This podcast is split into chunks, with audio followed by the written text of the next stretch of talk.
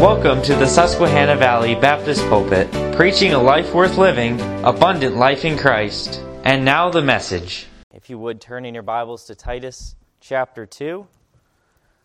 Be in Titus chapter two this evening. Continuing a series here about the common faith of a peculiar people. So we're going to be in Titus chapter two, and we're going to read here our passage for the series, Uh, coming from verse eleven through fourteen. The Word of God says this: "For the grace of God that bringeth salvation hath appeared to all men, teaching us that denying ungodliness and worldly lust we should live soberly, righteously, and godly in this present world, looking for that blessed hope and the glorious appearing of the great God and our Savior, Jesus Christ, who gave himself for us that he might redeem us from all iniquity and purify unto himself a peculiar people, zealous of good works." This evening I'd like to focus on, once again, the common faith of a peculiar people. And so we've looked at that here in this passage before, but in chapter one and verse four, Paul writes to Titus, his own son, after the common faith. And so for those of us who have trusted Christ by faith, we are part of that common faith, just as Titus and Paul. That common faith is available. It's common because it's available to all men. And so, as part of this common faith, there are things that we all have in common. And so, then we come down to chapter two and verse fourteen. We find that phrase, peculiar people. God's desire in our lives is that he would be able to have, be able to purify unto himself a peculiar people. And in our lives, as we live our lives as believers, as we allow God to work out his will in our lives, conforming us into the image of his Son, Jesus Christ, there are going to be things that should come forth that are peculiar to the believer, different from the world. And so we've looked at one of those things. The first thing we looked at is that the believer is changed. The believer's changed. That's something peculiar from the world. The believer's changed inwardly, and he's changed outwardly in his actions as well. Uh, the second thing we looked at is that a believer is peculiar in that he is zealous of good works. Zealous of good works. And then this evening we're going to look at the believer is peculiar because he is hopeful. The believer is peculiar because he's hopeful. And these are all things that we as believers have in common. So it's not just something that one of us can have or a handful of us can have or this side of the auditorium can have, but not this side. These are things that Paul's writing to Titus about, but God has given us all these things to have in common, because as God works in our lives, as God, as we allow God to purify us individually, there are things that are going to take place in our lives as he shapes us and he gives us things that would set us apart. They're going to be, we're going to be different from the world. And so this evening we're looking at the hopefulness is something, it's a peculiar possession that we can have. Now I want to read you some statistics here that I found this evening, or this afternoon. I was looking up some things on hope, and but I want to take you over to Ephesians chapter twelve, two and verse twelve. You can turn over there if you'd like. And I want to read a passage. It's interesting that Paul, as he writes to He's writing to Titus, he writes to the Ephesians. Oftentimes, as he's addressing these different people, they need reminded of where they once were. And I think that that would probably be a common theme. So often in our lives, we need reminded of who we once were before Christ. But here's one of those passages, Ephesians chapter two and verse twelve. And here we find that in verse twelve, that at that time ye were without Christ, being aliens from the commonwealth of Israel and strangers from the covenant of promise, having no hope and without God in the world. You know, we find that as we look around at those who are in the world, they are not part of the common faith. They have not been uh, transformed by the renewing of their mind. They do not have the mind of Christ. They are not peculiar people if they have not trusted Christ by faith. And because of that, they are without hope, and they are without God. We find that in Ephesians two twelve. And so today, this afternoon, I looked up. I looked up on the internet. Good source. But I went to the C D C website, and I found some statistics here on suicides in the United States. And I'm going to read them to you here. Uh, just thinking about hope or the lack of hope in this world. In twenty twenty, forty-five thousand nine hundred seventy-nine people died by suicide in the United States. That is one death every eleven minutes. Also in twenty twenty, twelve point two million adults seriously thought about suicide, three point two million adults made a plan, and one point two million adults attempted suicide. Now, out of that forty-five thousand nine hundred seventy-nine people that did commit suicide, for every suicide death, there are four hospitalizations from attempts. There are eight emergency department visits related to it, twenty-seven self-reported suicide attempts, and then two hundred seventy-five people who seriously considered it. And so that's just for every one that was actually committed. And so I just wanted to read you that because we live in a world, we live in a society that is without hope. Now, there are many different reasons, I'm sure, for those statistics, for the reasons that people took their lives or attempted to. Um, no doubt, unfortunately, there were believers that did attempt to do that as well. But we're looking at the hope that God offers. And for a believer to live without hope of eternal life, to live without this hope that God has provided for them, they are living outside of the will of God, because God has provided through His Son, Jesus Christ, a great and glorious hope, which we're going to look at this evening. But for the believer to not take part in possessing that hope, to not actively be possessive of that hope, is against the will of God. And so as we look at those around us, we think about being a peculiar people. God's will is that His people live lives that are hopeful. And someone who is living a life that is hopeful, in hope of eternal life, is going to be, even by statistics, peculiar. And so I want us to turn over maybe a page to Titus, and we're going to be chapter one. Titus chapter one, and we're going to read a few verses here. As we look at the life and the ministry of Paul, and what he has to say about hope. Titus one and one says this: Paul, a servant of God and an apostle of Jesus Christ, according to the faith of God's elect and the acknowledging of the truth, which is after godliness, in hope of eternal life, which God that cannot lie promised before the world began, but hath in due times manifested His word through preaching, which is committed unto me according to the commandment of God our Savior. Now we see here in this passage, verse two, that Paul is not, he's, he's a servant of God, he's an apostle of Jesus Christ. Verse two, he is living in hope of eternal life. And that is something that should set every believer apart from those who have not trusted Christ by faith. They ought to be living in hope of eternal life. Paul was serving in hope of eternal life. He was an apostle in hope of eternal life. He was living each and every day in hope of eternal life. And just to drill down a little bit here what it means to have hope, I think oftentimes for myself, and I think just as a whole in society, we use hope very lightly. Our definition of hope is probably pretty light, because I would make a statement like, oh, my football team's playing tonight. I hope that they win. Now, we all know what that means. I'm I'm expecting, I'm hoping, uh, I want my team to win, right? But very light compared to the way that the Apostle Paul uses that word here in the Scriptures. In hope of eternal life, that speaks of an expectation. But not just any expectation, it's an earnest expectation. So Paul is saying, I'm living my life in hope of eternal life. It's not just like, well, I hope my football team wins tonight.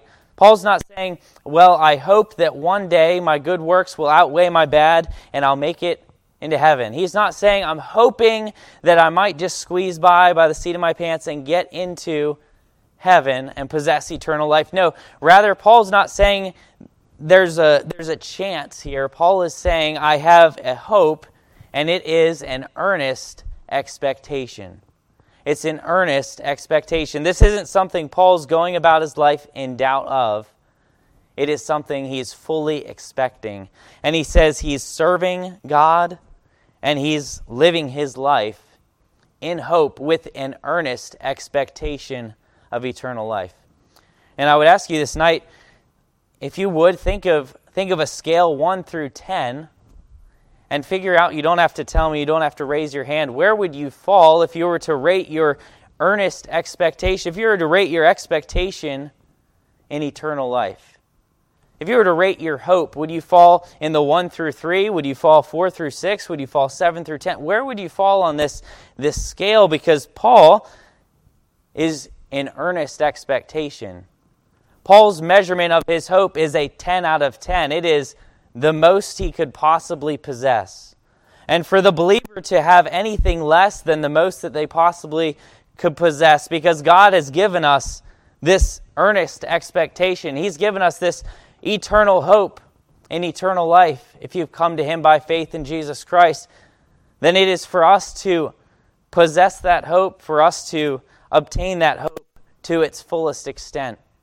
And so for the believer here today, for you and I, we ought to be able to say that we are living our lives to the fullest extent of hope that we possibly can have in hope of eternal life.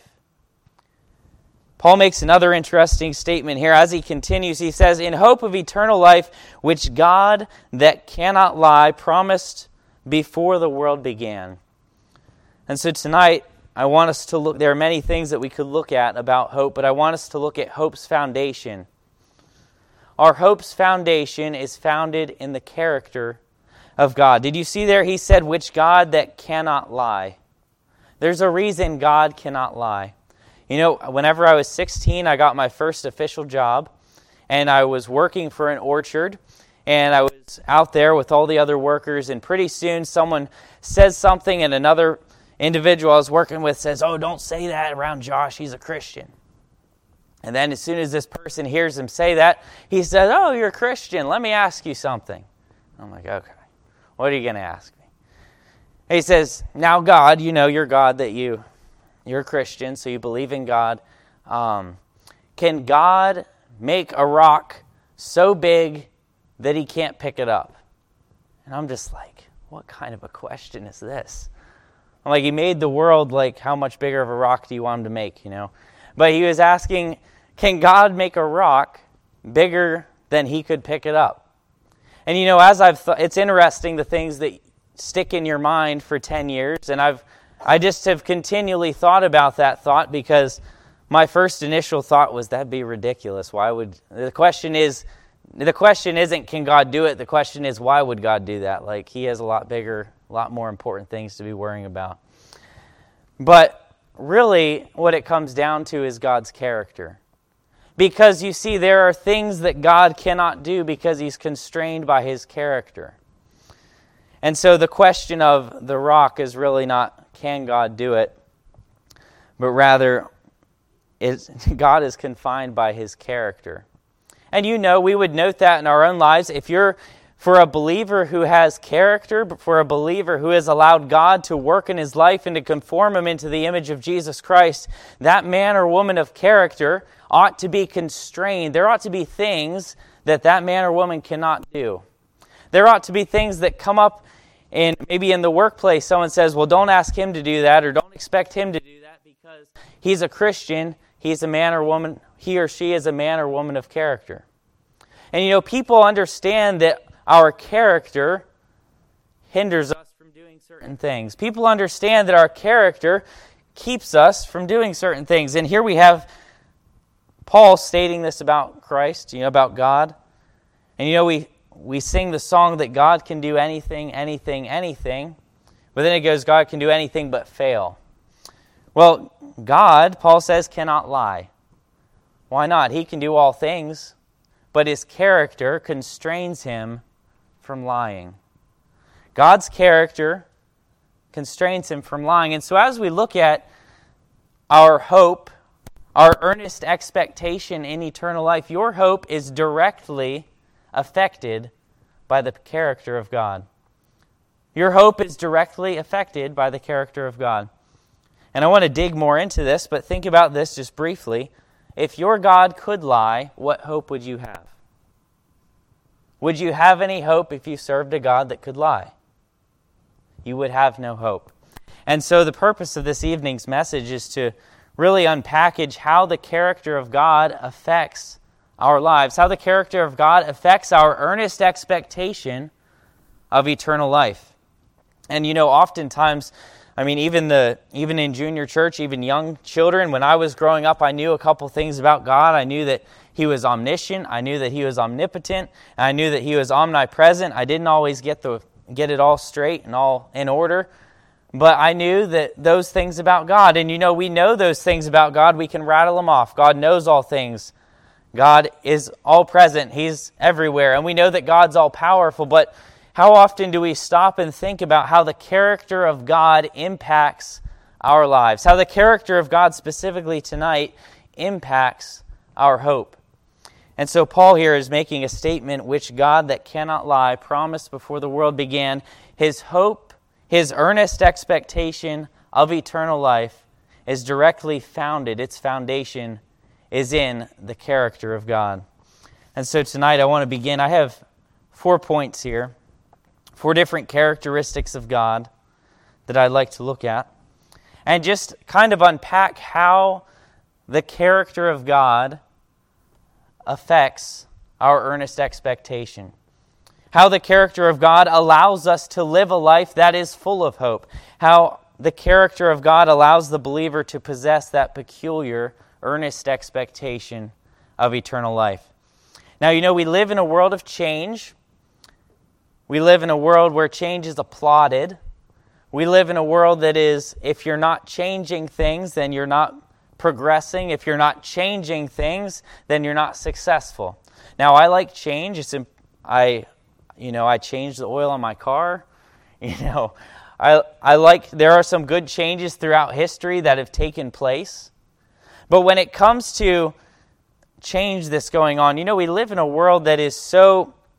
Well, we just looked at the statistics, and there is such a lack of hope that in the midst of a world who wants change, in the midst of a world who applauds change, that they need a true hope, and that only tr- that true hope is only going to come from an unchanging God.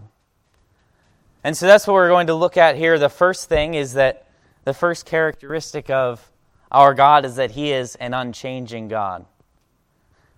Your hope is only as good as its source, and its source is in God's character. And so let's start by looking at our unchanging God. In James one seventeen, we're going to do some turning here this evening. James one seventeen, the Word of God says this about our unchanging God. It says, "Every good gift and every perfect gift is from above and cometh down from the Father of lights, with whom is no variableness, neither shadow of turning." Note there, there's no variableness, neither shadow of turning. God does not possess a character of variables. Now, in math class, you learn about variables. Your goal is to figure out what x equals, right? But whenever it comes to God's character, there is no variableness. That's a good thing. It's a good thing that whenever I come to the Scriptures and I read about this blessed hope that I've been given, that there are no variables. It's a good thing that there's nothing invisible that God is hiding that could change the outcome of my eternal destination, of that eternal life. Whenever we come to Christ by faith, receiving Him, the Word of God, Jesus said it in John, He says that they are my Father's and no man can pluck them out of His hand. You know, another thing it says here is neither shadow of turning. That speaks of a heavenly body of the moon. You think about the moon and the planets and they orbit and there is turning. And oftentimes on the moon we see a shadow. And why is that shadow caused? It's from the turning of the heavenly bodies. That's what that phrase there refers to. And I'm grateful that because we serve a God who does not change, God's unchangingness, we don't have shadows of doubt that are cast across our hope. Because God does not change, if God did change, there would be all kinds of shadows of doubt. Think about this. If God was a God that was constantly changing, how could we have any hope? Because He told us that we had eternal life, but if God was a God of change, He could change His mind tomorrow. But He is not a God of change. It says, in James, there is no va- variableness, neither shadow of turning. What a contrast to our lives. We're very variable, are we not? We're constantly changing our minds, all the time. But with God, there is no variableness. And this gives great hope. It gives great hope to our lives. How about Hebrews chapter thirteen and verse eight and nine? Hebrews, James, Hebrews chapter thirteen. We read some more about our unchanging God.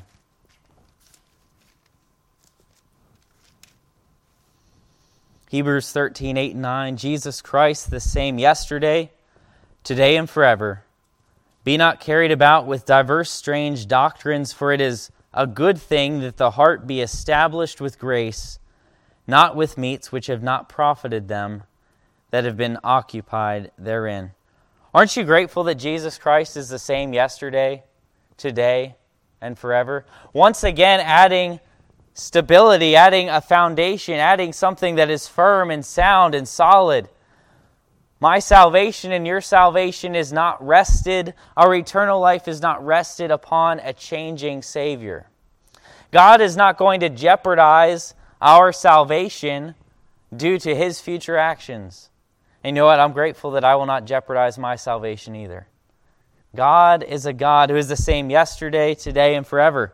And note verse nine, be not carried about with diverse strange doctrines, for it is a good thing that the heart be established with grace. You know, it is a good thing that our hearts be established. I think about, I was, I was speaking to some people in the past here a couple weeks and um, talking to them, and they're not Christians, they're not believers, they've not come to Christ by faith. Their heart is not established. Their heart has nothing to be established in. Yet for the believer, we have the ability to be established in the Lord Jesus Christ, into in the doctrine and the character of our God who changes not. He's the same yesterday, today, and forever, and we are able to be established in that grace. God's steadfast character allows us to be established in our salvation. And then as we look at God's character and its changelessness, let's turn over to Malachi. Malachi chapter three and verse six. And if we ever had a question about God changing who He is, God changing what He has established,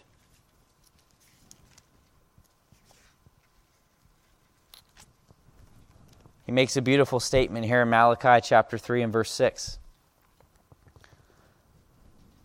And this is speaking to the children of Israel. For I am the Lord, I change not, therefore ye sons of Jacob are not consumed. Think about that. God's changelessness is for our benefit. In this passage we had the children of Israel, specifically we find, he says, ye sons of Jacob. So the children of Israel, they're not bringing their tithes, they're not bringing their goods, they're not bringing of the first fruits. They're not giving to the Lord. And the Lord says, I, for I am the Lord and I change not, therefore you're not consumed. If God was a God of change, if God was a God of variableness, He would have consumed them on the spot. He would have, out of His wrath for them, He would have consumed them. But He says, I'm a God who does not change, therefore you're spared. Therefore you are not consumed. God's proven character establishes the truth of John ten twenty-nine, no man is able to pluck them out of my Father's hand. God's hope is to be ever present in our lives. God doesn't change. Why should our hope change?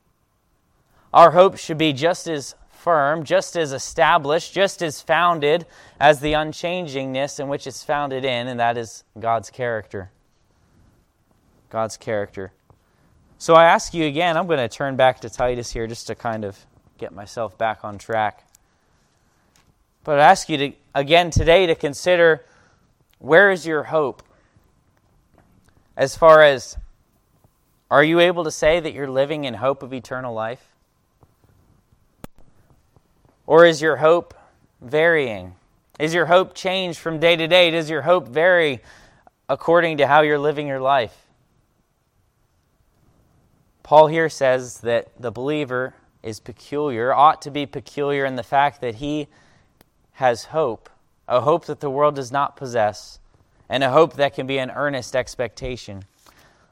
Not only is God unchanging, God's all-powerful. Omnipotent would be the word that we could use there. If we need some proof text for that, we could look at creation and how God spoke the earth and all the creatures into existence. We could speak of Christ's miracles, how God manifested His power through His Son, Jesus Christ, over Over nature, uh, raising Lazarus and many others from the dead and healing those that were leprous. The working hand of the Father. God is an all-powerful God. Now, how does this affect our hope? How does this affect how we live our lives in hope of eternal life? Well, I think of First Peter one, verse eighteen through twenty. And in that passage, it reads that, verily, I'm just going to turn there. That way we read the whole thing instead of paraphrasing it there. But First Peter one eighteen says this, "For as much as ye know that ye were not redeemed with corruptible things as silver and gold from your vain conversation received by tradition from your fathers, but with the precious blood of Christ, as of a lamb without blemish and without spot, who verily was foreordained before the foundation of the world, but was manifest in these last times." I'm going to call you to remember Genesis chapter three and verse fifteen, when it talks about, "It shall bruise thy head, and thou shalt bruise his heel," as God's plan that was foreordained before the foundation of the earth. God's plan was for Christ to pay the price for our sins before the earth was even founded. Titus chapter one and verse three speaks of that as well. He says, "Which God hath promised before the world began." And as Satan, the archenemy of our salvation, who fell from glory, Ezekiel speaks of that. He fell in sin, fell from glory, and is now standing in opposition of our Savior Jesus Christ. Our all-powerful God is not endangered by this great enemy. Satan is our great enemy. The Bible says that he walks about as a roaring lion, seeking whom he may devour. He's a great deceiver. We find him in the garden at the very beginning deceiving. And we find him deceiving all the way in Revelation during the time of the tribulation and the millennial kingdom. Satan is a deceptive, yet beautiful, but he is the archenemy of our salvation. Yet that should not affect our hope. It doesn't affect our hope because we find, as Genesis three would say, that although the heel of Jesus Christ would be bruised, the serpent's head would be crushed. And so once again, our all-powerful, omnipotent God is overcoming those that would stand in the way of His way of salvation. He can only do that because He's all-powerful. If we served a God who is not all-powerful, you could have no hope. If you served a God who is not omnipotent, your hope would have good reason to waver. But in fact, you serve a God who is all-powerful. So our hope stands fast and firm in the foundation of God's omnipotence. Philippians one verse six says this, "Being confident of this very thing, that he which hath begun a good work in you will perform it until the day of Jesus Christ." The omnipotence of God gives us confidence. He says in Philippians one six, "Being confident of this thing." Being confident. How confident are you in light of your eternal life? You know, we live in a world today who has trouble obtaining hope for the present, let alone the future. Your coworkers who are without Christ, your neighbors who are without Christ, they have difficulty obtaining hope for now, for tomorrow.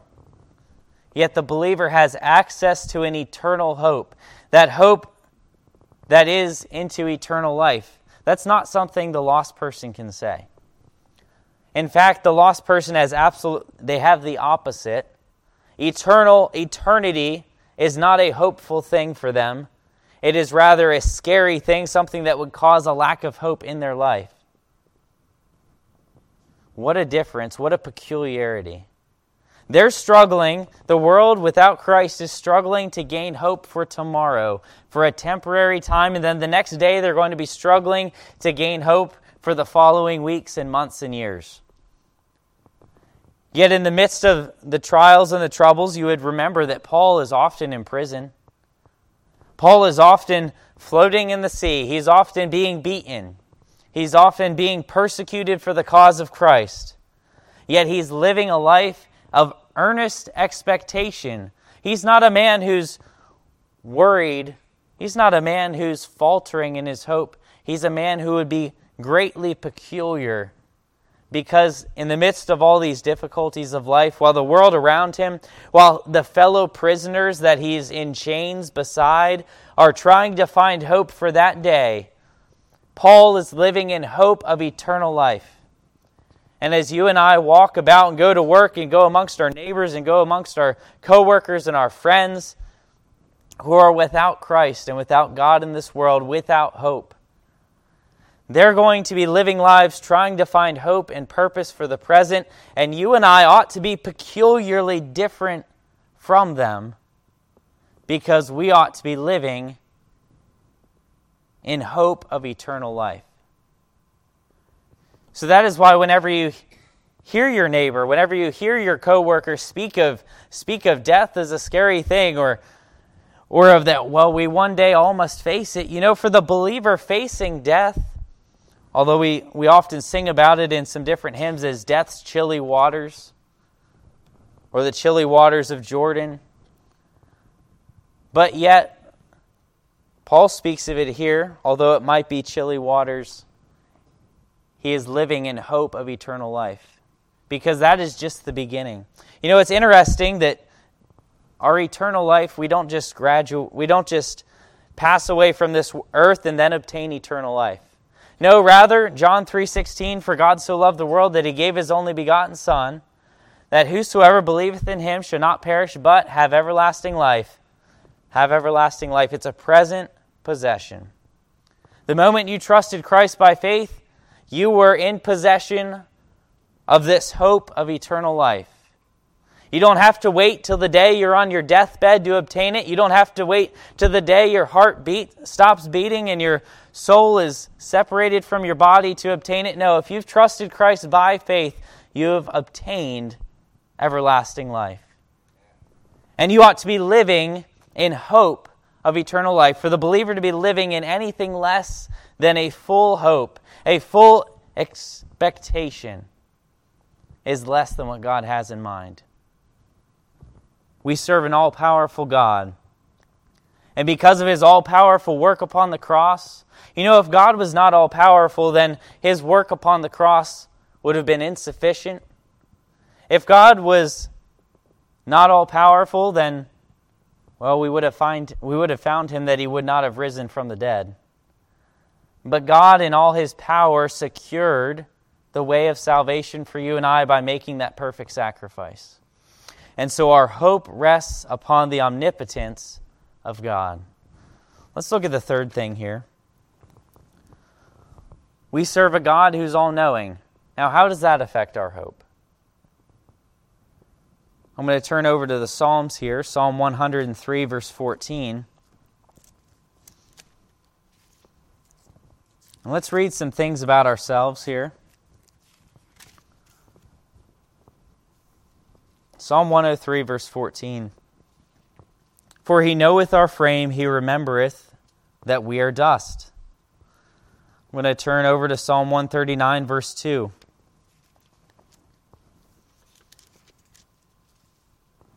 Let's read something else about ourselves. Not only are we dust, not only are we feeble in our frame. Psalm one thirty-nine, verse two. Thou knowest my downsittings and mine uprisings. Thou understandest my thoughts afar off. Not only are we feeble, not only is our frame weak, not only are we dust, we also have down sittings and uprisings, speaking of our variableness, right? And in the midst of this, we serve an all-knowing God. In the midst of our lives here on earth is this frame that is just but dust, is falling apart, is caving in on us and grows older and older each and every day. In the midst of all this, we're living in hope of eternal life. Why? Because we serve an all-knowing God. How does that affect anything? He knoweth our frame. God knows my inability to have eternal life. How about that? God, who knows all things, knew that I was going to need a way of salvation. It's a very basic thing. But if your God did not know all things about you, you would have no hope in eternal life. If your God didn't know all your needs, where would your hope be resting? On a foundation that was crumbling. You know, God knows the measure of strength that we need to make it to that day whenever we stand and worship Him and are with Him for all eternity. We serve a God who knows all things. He knows our frame.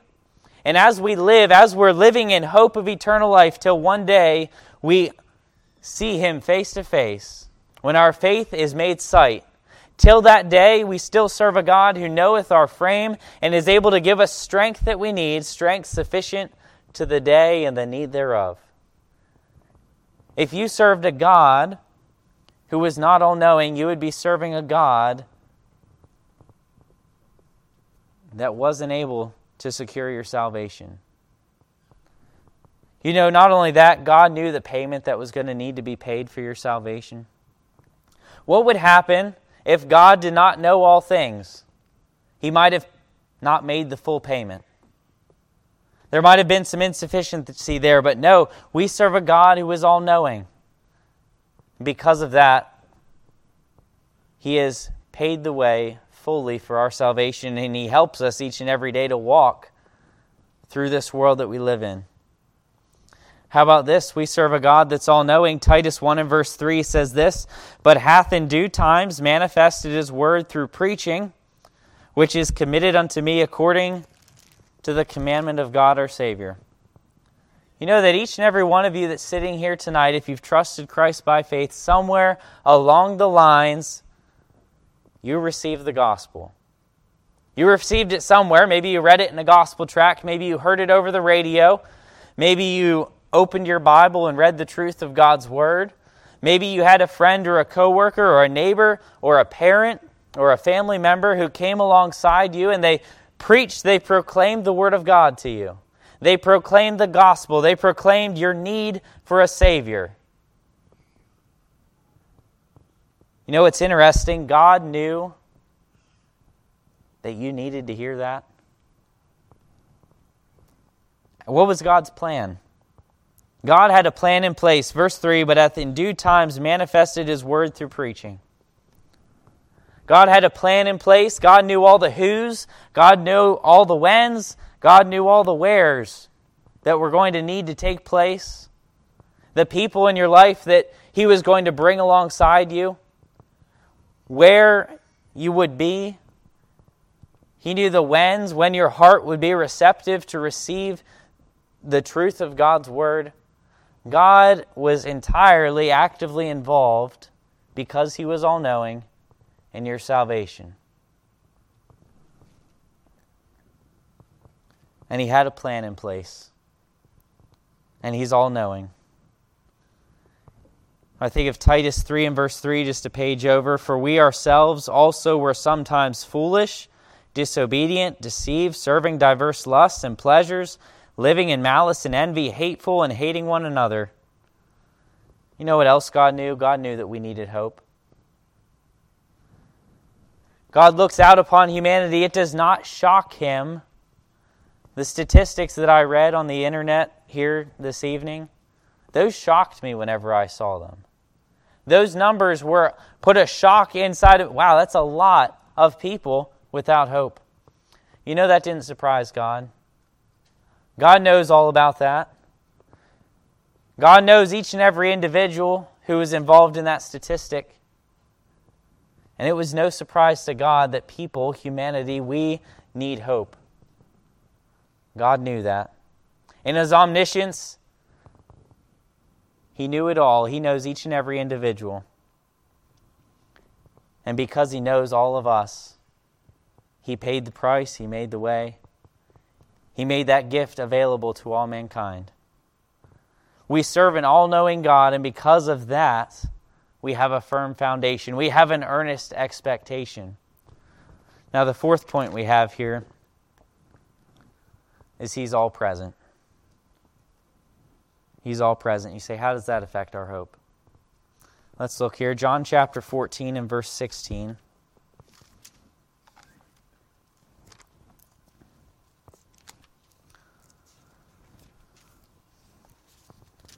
John chapter fourteen and verse sixteen says this, "And I will pray the Father, and He shall give you another Comforter, that He may be able to abide with you forever."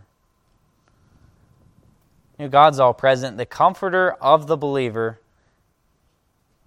is present with him in every location, in every circumstance. We know that God is all present as a whole, but He's also the working of that out in our lives. Is He's indwelling within us. He's our Comforter. He's comforting us through life. He's giving in Paul's life when Paul was living in chains, whenever he was set out into the deep to float around there in the cold, in the dark, apart from all else. He had a Comforter with him. God was there with him. Specifically, we know that he had the Holy Spirit there with him.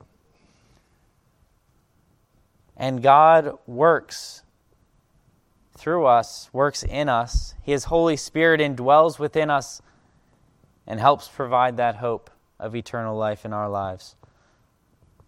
Romans one and verse ten, Paul speaks about his desire to come to the people that are in Rome. Paul's desire was that he could come and be a blessing to them. It says that he could impart unto them some spiritual gift, that he could be a blessing, that his preaching could be a help, that his ministry could be of service to them. Paul's desire was to come and to give those people at Rome hope. But you know that the kind of hope that Paul could give them of his own self would only have been temporary. You know, obviously, the the ministry and the impact of Paul's ministry even affects us today. We have the Scriptures.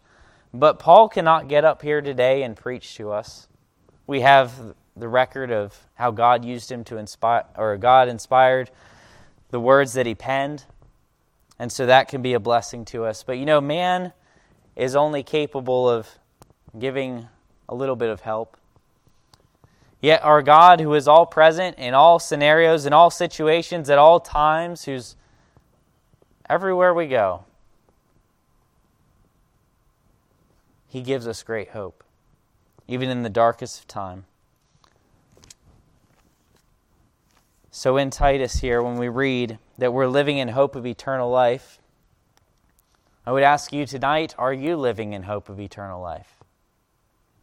Because we are... God doesn't have it set up that we just live our lives and then, you know, we're on our deathbed and then we go to Him for hope in eternal life. That's how it happens. That's how it works out for some people. They're not serious about their walk with the Lord. They're they're living, and then one day, smack dab, they come into some circumstance, they're on their deathbed, and then they're searching for that hope. That's not God's desire. God's desire is that you and I live in hope of eternal life, not just for the last hours of our lives, but live presently, continually in hope of eternal life. So I ask you tonight, are you living in hope of eternal life? Are you? Because God's character has given you a firm foundation. God, who is unchanging, has promised you eternal life. He's given you that great hope. So where does your hope measure up on that scale there? I would hope that, there I did it again, I use that word lightly, right? I would hope that this message this evening would be a help as we look to, as we uplift our Savior Jesus Christ, as we uplift God, we show, we look tonight at His character, who He is. And that in and of itself ought to be something that increases our hope. As we look at the fact that God does not change, that increases my hope. As we look at the God who cannot lie, that increases my hope.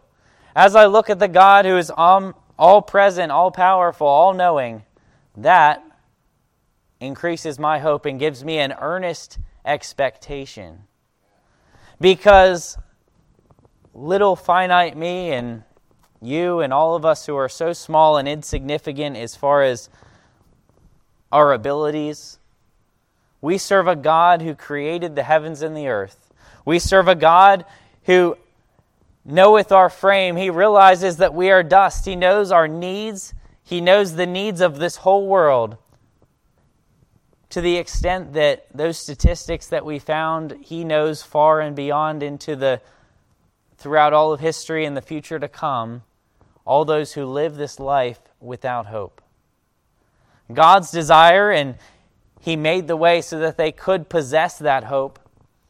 And if you and I are going to live our lives without, if we're going to live in hopelessness of eternal life, if we're going to live as believers not in hope, how can we ever expect to help others come to have that hope as well? These are all. This is something that we all ought to have in common. Just as Paul lived in hope of eternal life, it's not like Paul's an apostle, he has some extra ability to live in hope of eternal life. Paul's ability to live in hope of eternal life is equal to my potential to live in hope of eternal life, and yours, and even the individual who you know who is lost today without hope in this world, because as Ephesians says and reminds us that that is where we once were ourselves. So the question here tonight is, are we living in hope of eternal life? Let me have you turn the page here, Titus chapter two, back to where we first started, in verse thirteen. And you know, when we're living with an earnest expectation of eternal life, when we're living in hope of eternal life, as the Apostle Paul, we can do just this, as it says in verse thirteen, looking for that blessed hope. You know, one thing that's going to evidence the fact that you're living in hope of eternal life is that you are ready and looking for that eternal life. You know, that is something that's peculiar to the believer. Our hope is to the extent that we are looking for that blessed hope, looking forward to it. You know, we have, uh, I think of whenever I was a child and my birthday was coming up. I think of whenever I was a child, this was like the greatest thing ever. The first day I was going hunting, okay?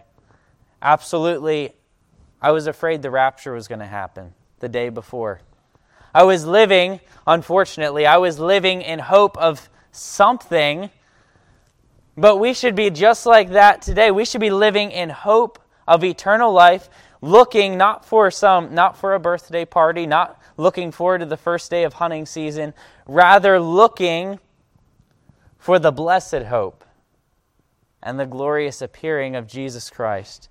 You know, that's kind of a funny illustration. But I remember how hopeful I was for that day. And perhaps you have days of your life that you just can remember how hopeful you were looking forward to, maybe as a child. You know, things that you were looking forward to with that, even with that childish expectation. It was so great. It was the greatest thing that ever happened to you.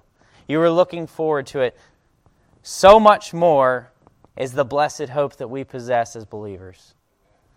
In the midst of a world who has no hope, who in fact dreads eternity so much that they do all that they can to not think about it.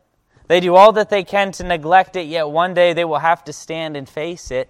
Yet the believer is to be living, looking for the blessed hope, looking for that eternal life and the glorious appearing of the great God and our Savior Jesus Christ. Something to look forward to. That is how great our hope in eternal life ought to be.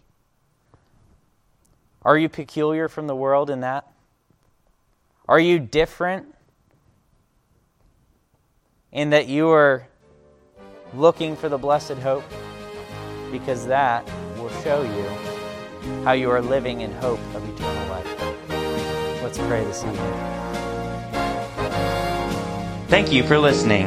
If you'd like to contact us, please write us at P O Box one two six, five four one, Harrisburg, Pennsylvania one seven one one two, and visit our website at w w w dot s v b c p a dot org. Until next time.